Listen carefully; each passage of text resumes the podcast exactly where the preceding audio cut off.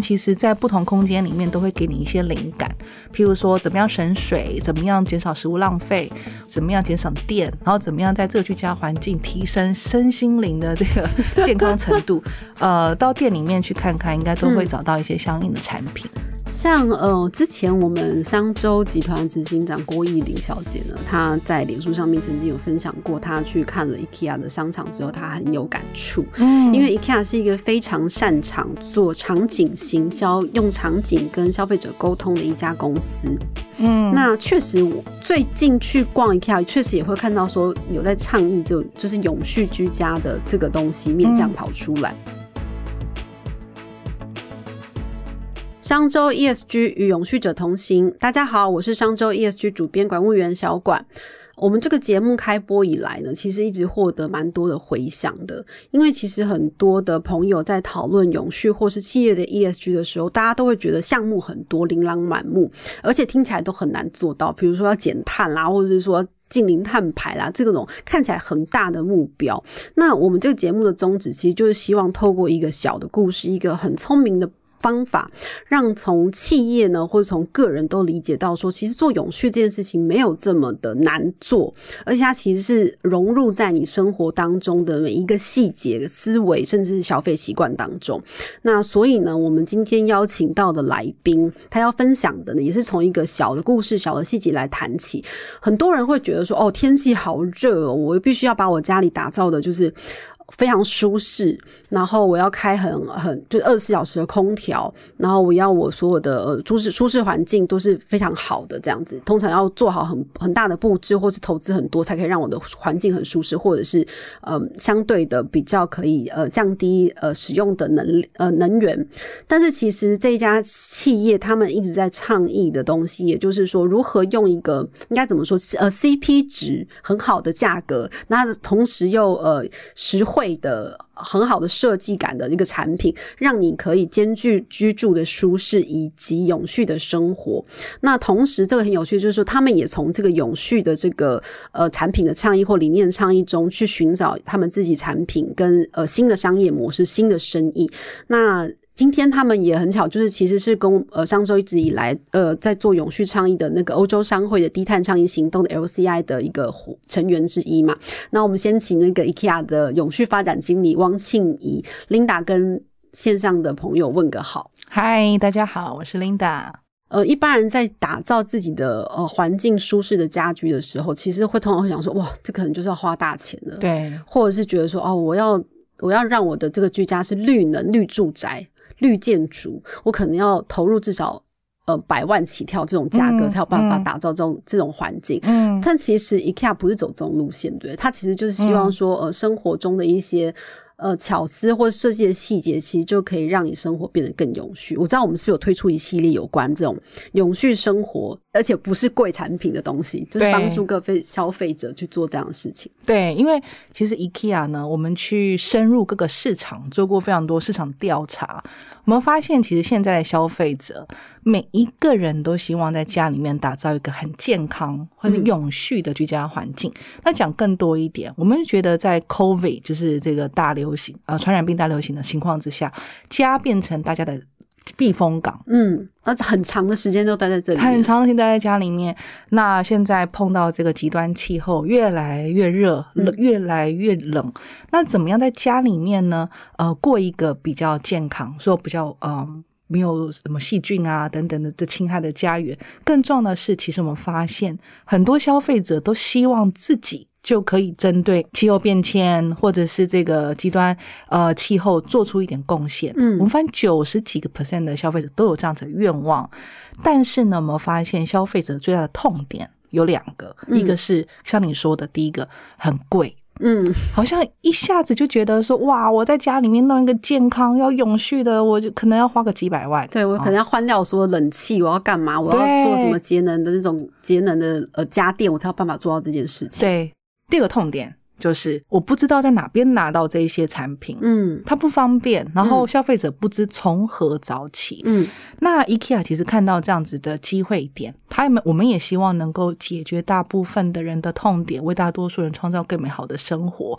因此呢，我们 IKEA 打造了去呃有超过一千个品相的产品，嗯它被我们定义叫做更健康、跟更永续的产品。嗯英文叫做 Healthier and Sustainable Living 的 range 哦，嗯我们总共也超过一千多项，这个是占我们总品项的九分之一。差不多九分之一。我们嗯 IKEA 全品项看市场大小，有些店会带八千多，有些店会带九千多的品项。那九分之一的产品，我们有赋予它这样的功能，嗯很怎么讲？我们在价格价格上面呢，去跟去跟其他的竞争品做过比较，我们希望推出市场的最低价。嗯第二个呢，是我帮助我的客人在家里面就过一个更健康以及更有序的生活。比如说什么样的产品？现在天气很热，对不对？大家都要开冷气，然后现在电费又在涨，对，所以到底开不开、开多久，变成是每个人这个呃很讨论、很热度很高的话题。但其实我们针对能源节约使用有一系列产品，譬如说有一个很有名的产品哦，叫做这个蜂巢网形状的隔热帘。哦，它是一个窗帘，它是一个窗帘，嗯。它看我远远看像是一个呃百叶窗，但是它其实是我们用台湾呃回收塑胶做成的一个，它有点像是蜂巢网的一个一个形状的隔热隔热帘，嗯。它是利用像是蜂巢的形状哦去隔绝内外温度的差异。嗯。那我自己在家里面做过实验，我自己本人的家里面内外温度就是差别，我挂上这窗帘之后，差别就差了六度，差这么多？差这么多。哦，所以其实不见得是要二十小时开空调，其实你维持在一定的温度、舒适的状态，光是靠换一个窗帘这件事情就可以达到的。是不是还有一些就是生活细节里面，一般人可能会没有那么在意，但是它其实可以发挥很多呃，包括节能减碳作用的小产品，而且它其实价格并不贵。比如我知道说像嗯 LED 灯泡、对这件事情，大家谈谈下来谈好几年嘛，就觉得说这个东西是可以可以让它省很多电的。但我们一般人好像会觉得说，嗯，这个灯泡到底能够帮什么呢？帮什么忙呢？有差那么多吗？嗯这样子，我们 IKEA 卖的 LED 灯全品项都是哦我们灯泡啦，全品项都是 LED 灯。那其实这个资讯大家都在网站上面都可以找得到，嗯不管你哪个品牌的灯泡，哦，跟原本的这个钨丝灯来比，我们就是节省百分之八十五的用电。嗯 LED 灯对，嗯。全就是你买欧司朗哦、飞利浦、IKEA 都一样。那重点是有一些灯你不会太去关它，嗯，譬如说家里有没有点神明灯，对，好，我只要把这神明灯换成 LED 灯，嗯。告诉各位哦，哈，一个月可以省一百块、两百块哦，嗯，差很多，哦差很多呢。你这样子便当钱就有了呢。甚至还有包括节水的，像这种节水，它其实都是非常。怎么讲？非常小，而且它其实从或许从以前就有这样的产品在，嗯只是大家以前可能没有觉得这个东西到底能够。能够能够帮到永续的做法，大家可能没有想到，没有意识到那个效果。我们是不是有计算过，我们这样几样的产品，这样可能，嗯。我们是有一个完整的 solution，就是说，假设我一个、我一个人要打造我一个舒适的环境的嗯平数的空间，嗯。我大概有几样产品，我可以来做一个综合的使嗯。用，是不是有这样的一个综合嗯。solution 给很多消费者？我们针对生活不同的面向，譬如说用电哈，嗯减少食物浪费啊，嗯减少水资源的使用，甚至有些产品我们还能够提升你身心灵的健康 （mental health） 这个部分呢，我们其实有九大面向的功能哦嗯，都有配合不一样的 solution。那你说我到底可以帮你减多少电？哦嗯或者我让你心灵上面多快乐？嗯这真的就是因人而异。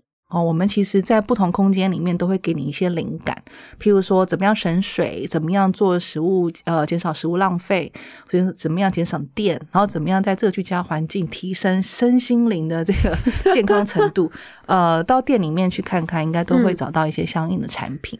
像呃，之前我们商周集团执行长郭艺玲小姐呢，她在脸书上面曾经有分享过，她去看了 IKEA 的商场之后，她很有感触。嗯因为 IKEA 是一个非常擅长做场景行销、用场景跟消费者沟通的一家公司。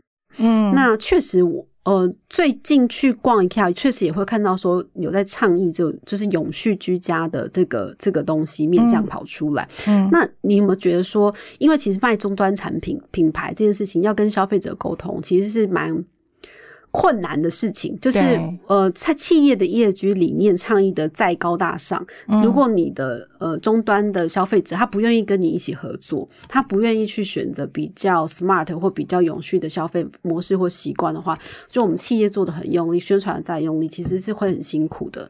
那这一块我不晓得说，Linda，我们做这么几年、好几年下来，有没有什么样的故事或感触，让你觉得说，其实台湾消费者是愿意接受这样的东西？嗯，好问题。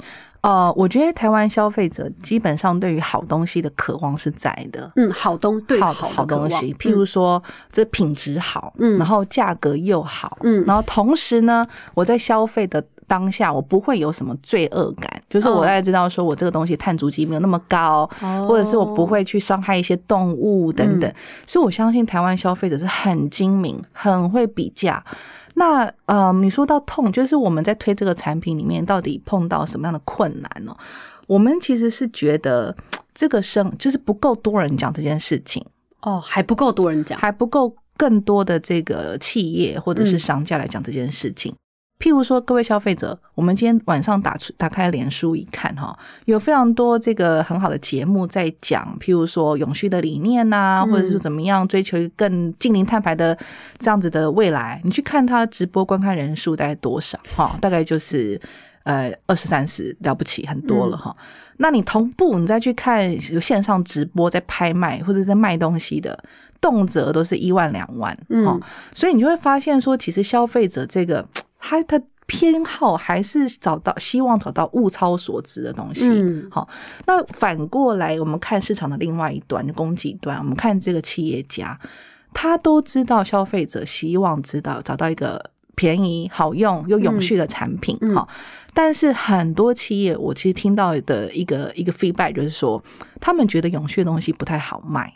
哦，哦，然后譬如说啊，消费者一定不喜欢，消费者他还是希望找便宜的，不在乎材质等等。可是其实这个，他们假设每天都在讲这个，他会流失非常多的客群。嗯好、所以假设今天我们讲的是全台湾这个近零要减碳，要迈向近零碳排的一步，只有消费呃，只有企业家，只有政府在很大的，譬如说运输部门或者能源部门做那个路达不到的。嗯唯一达到近零碳排的很重要的一个关键点，就是每一个人都在做。嗯那每一个人在做，就像你说的，不是个高大上的事情。我光是从家里面电灯变成 LED 灯，就可以减百分之八十五的碳，嗯跟以前来比，嗯好、所以呢，我们每一位消费者方方面面都在做这件事情，每一个企业都在卖它很骄傲、价格很棒的永续产品。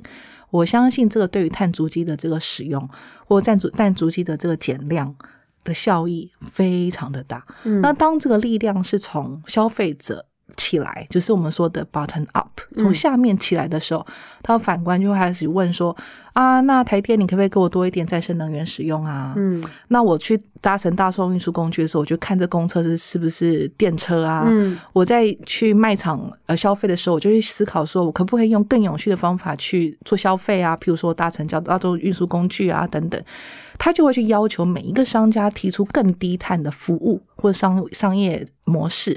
所以呢，譬如说像我们做这零售业的，我们就要去思考说，我如何让消费者做大众运输工具来，同步也可以把产品带回家。嗯所以开始去做这个二十四小时的呃到到你家的这物流系统。哦，全部用电电电车就做配配送，所以呢，我们常常说“民之所欲，常在我心”嗯假设每一个消费者都在这个地方去做琢磨，都对这个事情做渴求的话，我相信近零碳排的未来不会太远。当然，有时候我们也会去从企业呃行销的角度，也会去想说，有时候呃消费者需求其实是被创造、对被创造出来的。那我知道有一个案例是说，好像是我们新店的新店的店，嗯其实就其实它可能原本我们在倡议这这个永续的概念的时候。这个是一个理念，但是嗯要怎么样把它落地应用到，嗯，它也是一门生意，对或它可以吸引顾客来，它也是一个一个学问，对不对？对我们是不是有什么经验可以跟大家分享？对，这是小管叫我记自己脑子想的那个小故事，我就马上想到这一个，就是好，我们刚刚讲到说企业到底有没有信心去推出他们对认为很好的方案嘛？那对于 IKEA 来说，我们其实最在乎来客数的时间，通常都是在廉价。对，这是黄金黄金档期啊。嗯，那我们有一位店长，其实呢很有远见，他很久以前，他叫 Peter 哦，Peter 朱先生哈。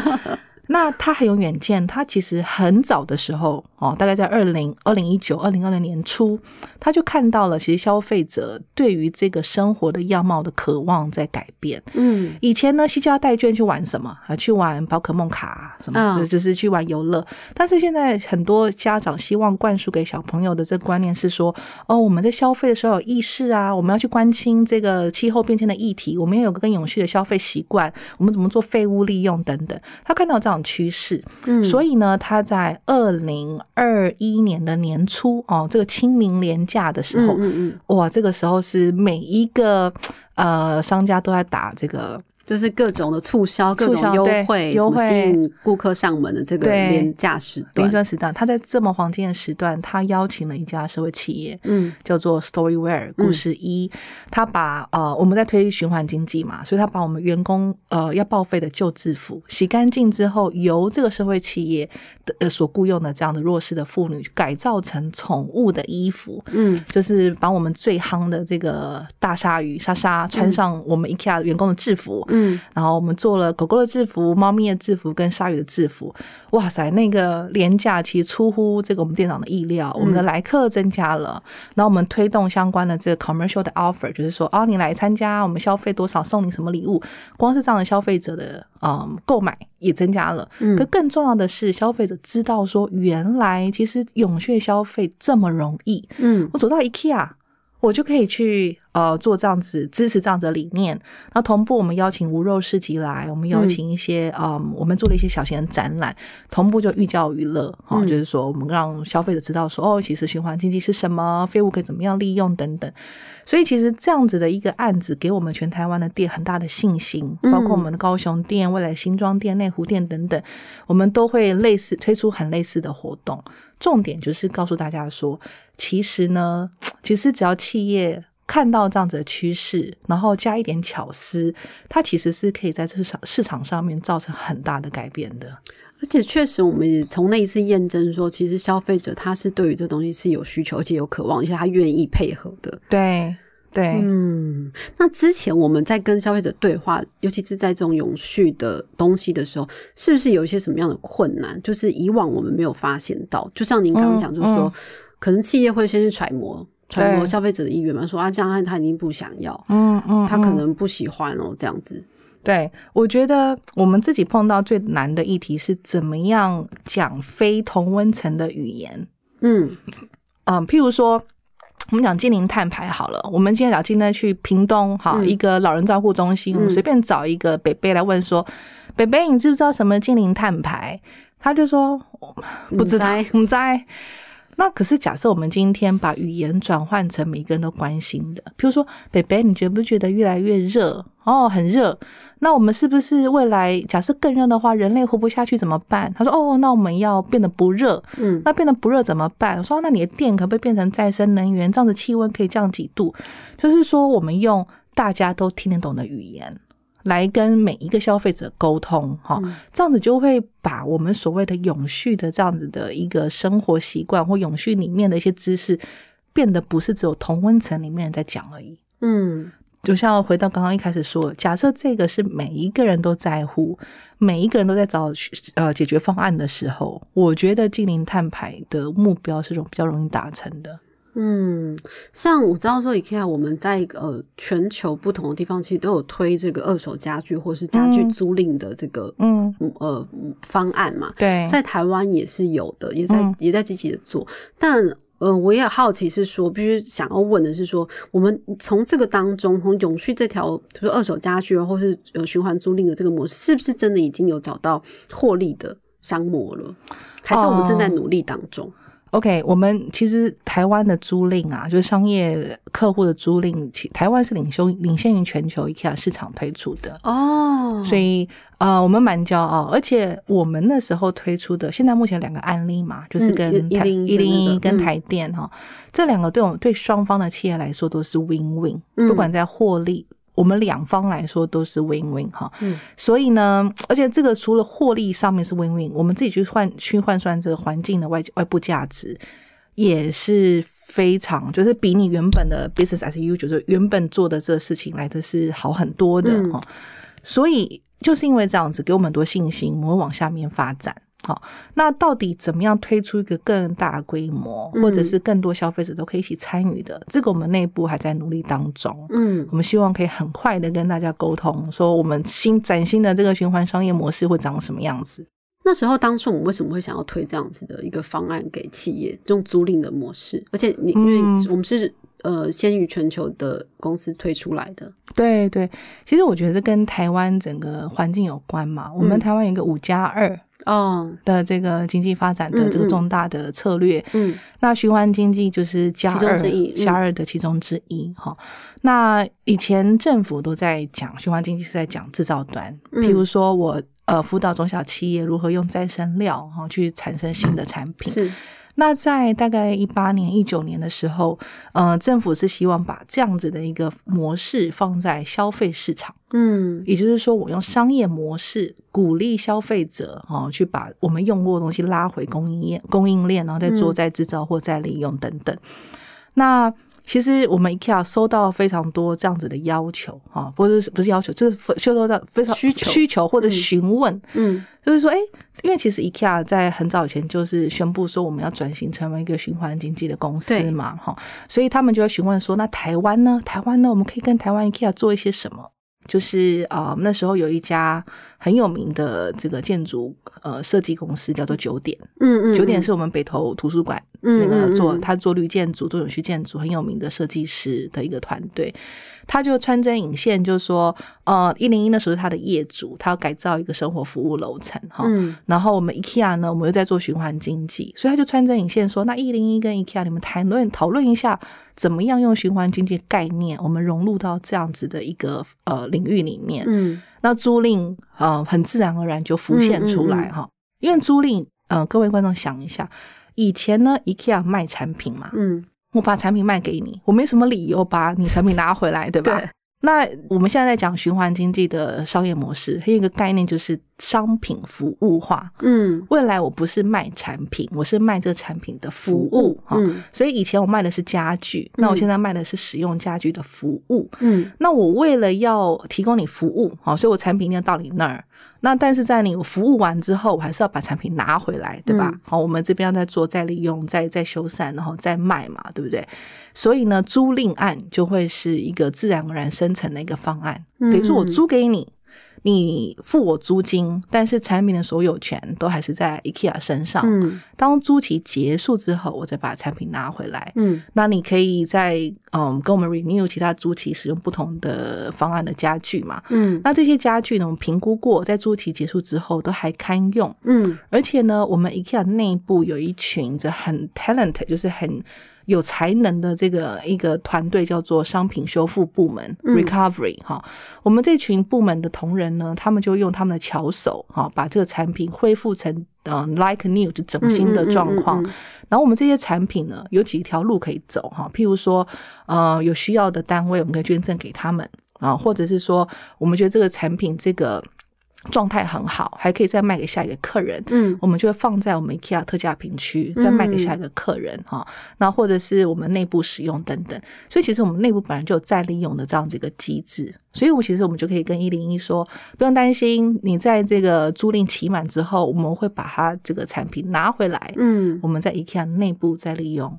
所以呢，这个部分对于我们的业主来说，它就是省了非常多废弃物处理的这个碳足迹。嗯它也省了很多麻烦嗯啊，而且它可以日日如新。它以前产品报修可能要六年之后对产品的折旧完成嘛，那它假设跟我们签个两年约、三年约，那两三年之后，它又可以变成全新的一换一套家具的换一套家具的对概念。所以其实我刚刚说 win-win 的概嗯念，其实就是在这边。像我个人就会蛮期待说，如果假设今天我的家具全部都可以是用租的，就像哦现在很流行的汽车租赁嘛，对它也是可能几年一次就可以换车，然后那个车如果你怎么样，你可以用多少的价格买回去。如果是这种模式，我觉得确实是可行的。就是以个人来说，个人家庭，嗯当然他那个对我们的物流或什么那些是会有一定的麻烦，会吗？会的。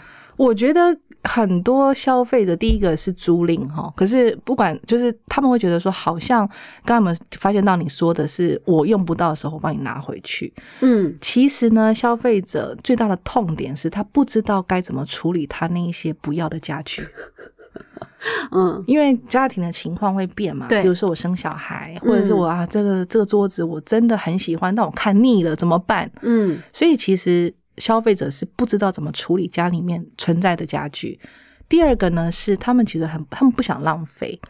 虽然说我们在台湾在丢这个家具上面很，相较于其他国家蛮方便的啦，就是呃找环保队来对对对收。对，嗯但是其实消费者很聪明，他都知道这一些家具 eventually 是会被掩埋或者是焚烧掉的。嗯它不是一个很有效的回收系统，所以没有错。其实全台湾在大型家具回收率是差不多三十几个 percent，嗯百分之七十你丢的大型家具都是进到焚化炉或者是掩埋场哈。所以其实消费者这个环保意识也有，不想要浪费也有，然后觉得麻烦的也有。嗯所以其实我们未来是希望能够针对这些痛点，帮助我们消费者做一些解决的方案。像在以企业这种家具租赁的的过去这两个案例来说，过去这些呃案子在推出来在成立的时候，我们中间是有要克服哪一些困难？它的难处在哪里？所以其实我们双方都很勇敢，然后去尝试以前完全没做过的事情。嗯。那我们做出来的东西，我们虽然不能说是完美，譬如说还是有很多需要改进的。嗯，比如说嗯。比如说，呃，我们在服务上面，它这个计价的模式，它一定要六个年吗？还是说它可以到十二年，还是两年、嗯。三年？哈、嗯那或者是说，呃，客人他是不是可以把我们的季节布置在做更多的运用等等？哈、嗯所以其实服务的内容，我们觉得一定可以被优化。好，那但是我们现在碰到比较大的，呃，我们怎么说 bottleneck 或 challenge 来说的话呢，就是我们现在希望是把这个规模扩大，嗯怎么样扩大这部分，我们还在伤脑筋。呃，扩大会遇到哪些问题？扩大的话，就是譬如说每个企业它的要求都不一样。嗯。哦，或者是说，当我们量一大的时候，我怎么样有效率的去做货品的集散，嗯。跟同时怎么服务这么多企业客户，嗯，这是我们需要伤脑筋的。你刚刚有提到那个家具修复部门，嗯，对。我们有一个这样的部门，对，它是一个什么样的部门？它是说以以往我们在卖产品的时候，如果出现出现瑕疵，是。它来负责修复。它我们的部门叫 recovery 产品修复部门我们产品呢，其实在到达到达港之后，嗯。以及到达店中间会有很多旅程嘛，哈对，譬如说从货架上面拿下来运到店里面，运输过程会不会稍微被撞伤啊？嗯。好那或者是说到了门店里面，有很多的产品就会放在展示品区嗯。跟大家做展示。那有一些的时候，它的这个包装有时候会破损，好、嗯那或者是说，譬如说我们有一个杯子六件装的，好了，破了一个杯子怎么办？难道我其他五个杯子要丢掉吗？嗯所以我们的这个部门，它有一个很专业的经验，就很专业的领域，就是说，它会告诉各个部门如何在你的工作的过程当中减少损伤。哦，所以呢，废弃物是从 prevention 从预防开始，你不要把它弄坏，后面就不用把它丢掉。哦。所以这个产品修复部门，它就是跟所有部门合作，确保每个产品都是完好如初，收到送到这个消费者手上。那当然有一些东西真的卖不出去了，我们就会譬如说这个杯子本来是六、六件装，破了一个变五件装，嗯。那我们修复部门就把它变成五件的 piece，然后用折扣的方法在特价品去卖。那或者是说这个桌子它在运输过程缺了一个角，那我们稍微把它修补之后，我们就放在特价品去卖。我们就跟客人说这是瑕疵品哦，嗯那、这个东西是运运送过程当中做成的。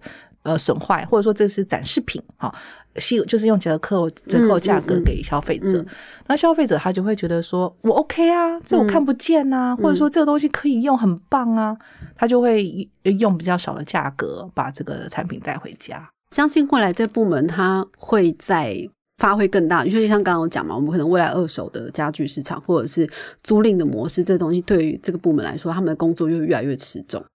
刚刚有讲到说，以前我们 IKEA 或许是家具的零售商，但是未来我们要转型成为一个服务业。嗯该是说我们是要提供消费者使用家具的服务这件事情。嗯，这件事情，呃，它会不会回过头来影响我们过去在产品产制的流程？嗯。呃，我我可以稍微做一下更正嘛，嗯就是我们要转型成为一个叫做循环经济的企业嗯哈、就也不是百分之百服务业啦，我们还是会卖家具是。那卖家具一定还是我们生意的大众。嗯但你说了，就是我如何在我现在的商业模式里面做到循环经济的要求？嗯那很好，你给我这个机会，我可以卖一下我们的理念，就是在二零三零年之前，嗯我们 IKEA 其实所有的产品，它在制成的时候，它会去思考这个东西能不能够再被利用。能不能够再被修缮？嗯如果真的没有被利用、再修缮的可能性，它能不能够被打回原本的供应链，做下一批产品的原料？那简单称为叫做循环经济设计原则。哦，所以，循环经济企业的最终的理念就是说，在 IKEA 的这个圈子里面，没有一个东西会是垃圾。嗯那当然，中间就需要很多商业模式来支持啊，比如说租赁啊、对，二手市场啊等等哈。那当然也需要供应链伙伴的一些协助。那现在还剩几年？七年多，嗯嗯嗯，就努力的往那个目标迈进。未来没有一个东西生产突然会变成呃库存就是了，它永远都可以回复到做新的东西，或是可以再继续永续的东西。他们有的东西会被丢到呃焚化炉或者掩埋场，这个是蛮不容易的一个非常不容易，的目标诶、对。设计端的部分也会开始改变。现在已经在做了。嗯，其实从两年多前就开始在做了。我们做法就是所有的原料，我们未来只会用可再生原料，嗯嗯譬如说棉花呀、树啊等等，或者是不能被再生的原料，我们只能用回收料，嗯。譬如说塑胶、嗯。哦、铁、嗯。铝等等。那我们当全部的原料都变成永续的原料之后，我们在生产供应链当中一定是希望能够更有效率的去做制造嘛，对不对？嗯那重点是，当它已经变成产品的时候，我如何跟消费者说，你在使用的过程当中所产生的碳，跟其他的产品来说相对低的哈。嗯那再来就是你不能再使用的时候，我打回来 IKEA 的供应链，变成下一批产品的原料。所以这个部分是我们想要努力的在做的一个部分。可是当这种大家循环再利用的家具模式商模越来越多的时候，必须问的就是说，以前我们这个零售家具零售业就是卖的多赚的多，可是当这种循环模式大家都要重复利用，然后甚至我给你租赁，它可能会不会造成就是我们营收下滑，或者是觉得说啊，我们公司要处理这些回收的东西，就它可能又成又是一笔成本，嗯嗯嗯它会不会跟我们这个赚钱这件事情是相违背的？会吗？嗯，我觉得还还行，还没有嗯侵蚀到就是我们说卖新品这一块家具。嗯不过这个的确是我们内部会考虑到的问题，哈，这没有错。但是呢，我觉得换另外一个角度想，就是当我们消费者的需求在改变，哈、嗯譬如说跟各各大跟各位说，其实，在欧洲，尤其是北欧的嗯国家，哈、越来越多人。他针对你去买新的产品，甚至你去买快速消费品，就是所谓的快时尚产品，嗯你是会被 name and shame 的，嗯就是说，How dare you？你怎么可以去买那一个？嗯嗯所以大家其实对于永续消费的意识是逐渐在在回在在起来。嗯那我们内部有做过一个研究，就是发现全球的二手市场的业的这个市值嗯，快速的增加，哦，在这一两年之内快速的增加。是哪一个？就家具的这一部分。家呃不全品项嗯全品项，譬如说衣服啊，嗯然后家具啊、嗯等等哦，只要能够卖二手的，哦，这种二手的市场的市值在快速的增加。那我们就反过头来问一个问题，就是我其实是在未来为未来在做布局啊，哦，没错。对不对？嗯，我们不知道这个趋势是多快，但是假设我们今天台湾人突然有一天。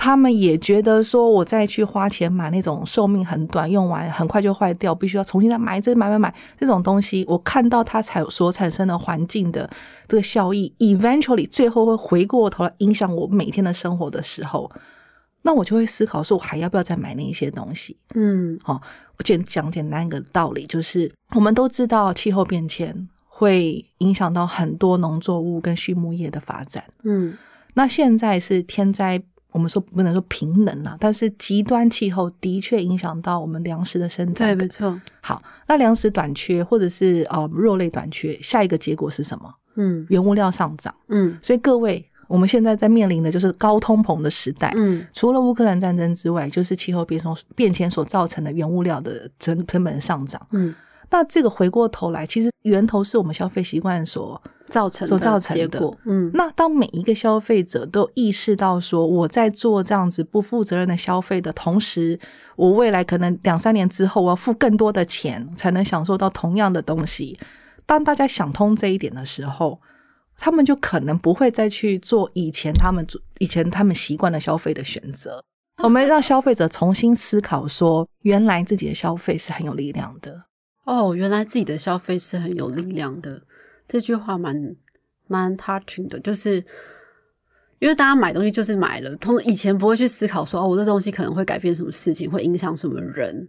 但如果是确实是现在慢慢大家都有意识到这件事情之后，他在做消费选择的时候，其实每做一次就是 救一次地球的机会，对，应该这样子说。救自己，救自己救两三年之后的自己。感谢 Linda 今天到节目来跟我们分享，怎么样把这个永续的小细节融入在你的生活当中，就是靠一些嗯价格不高的消费，但是同时是一个很 smart 的消费行为，其实可以做很多改变的事情。对尤其是从消费者端这一块。对当然，呃，我们刚才也讨论到的是说，呃，因为呃，有些需求是会需要被创造的。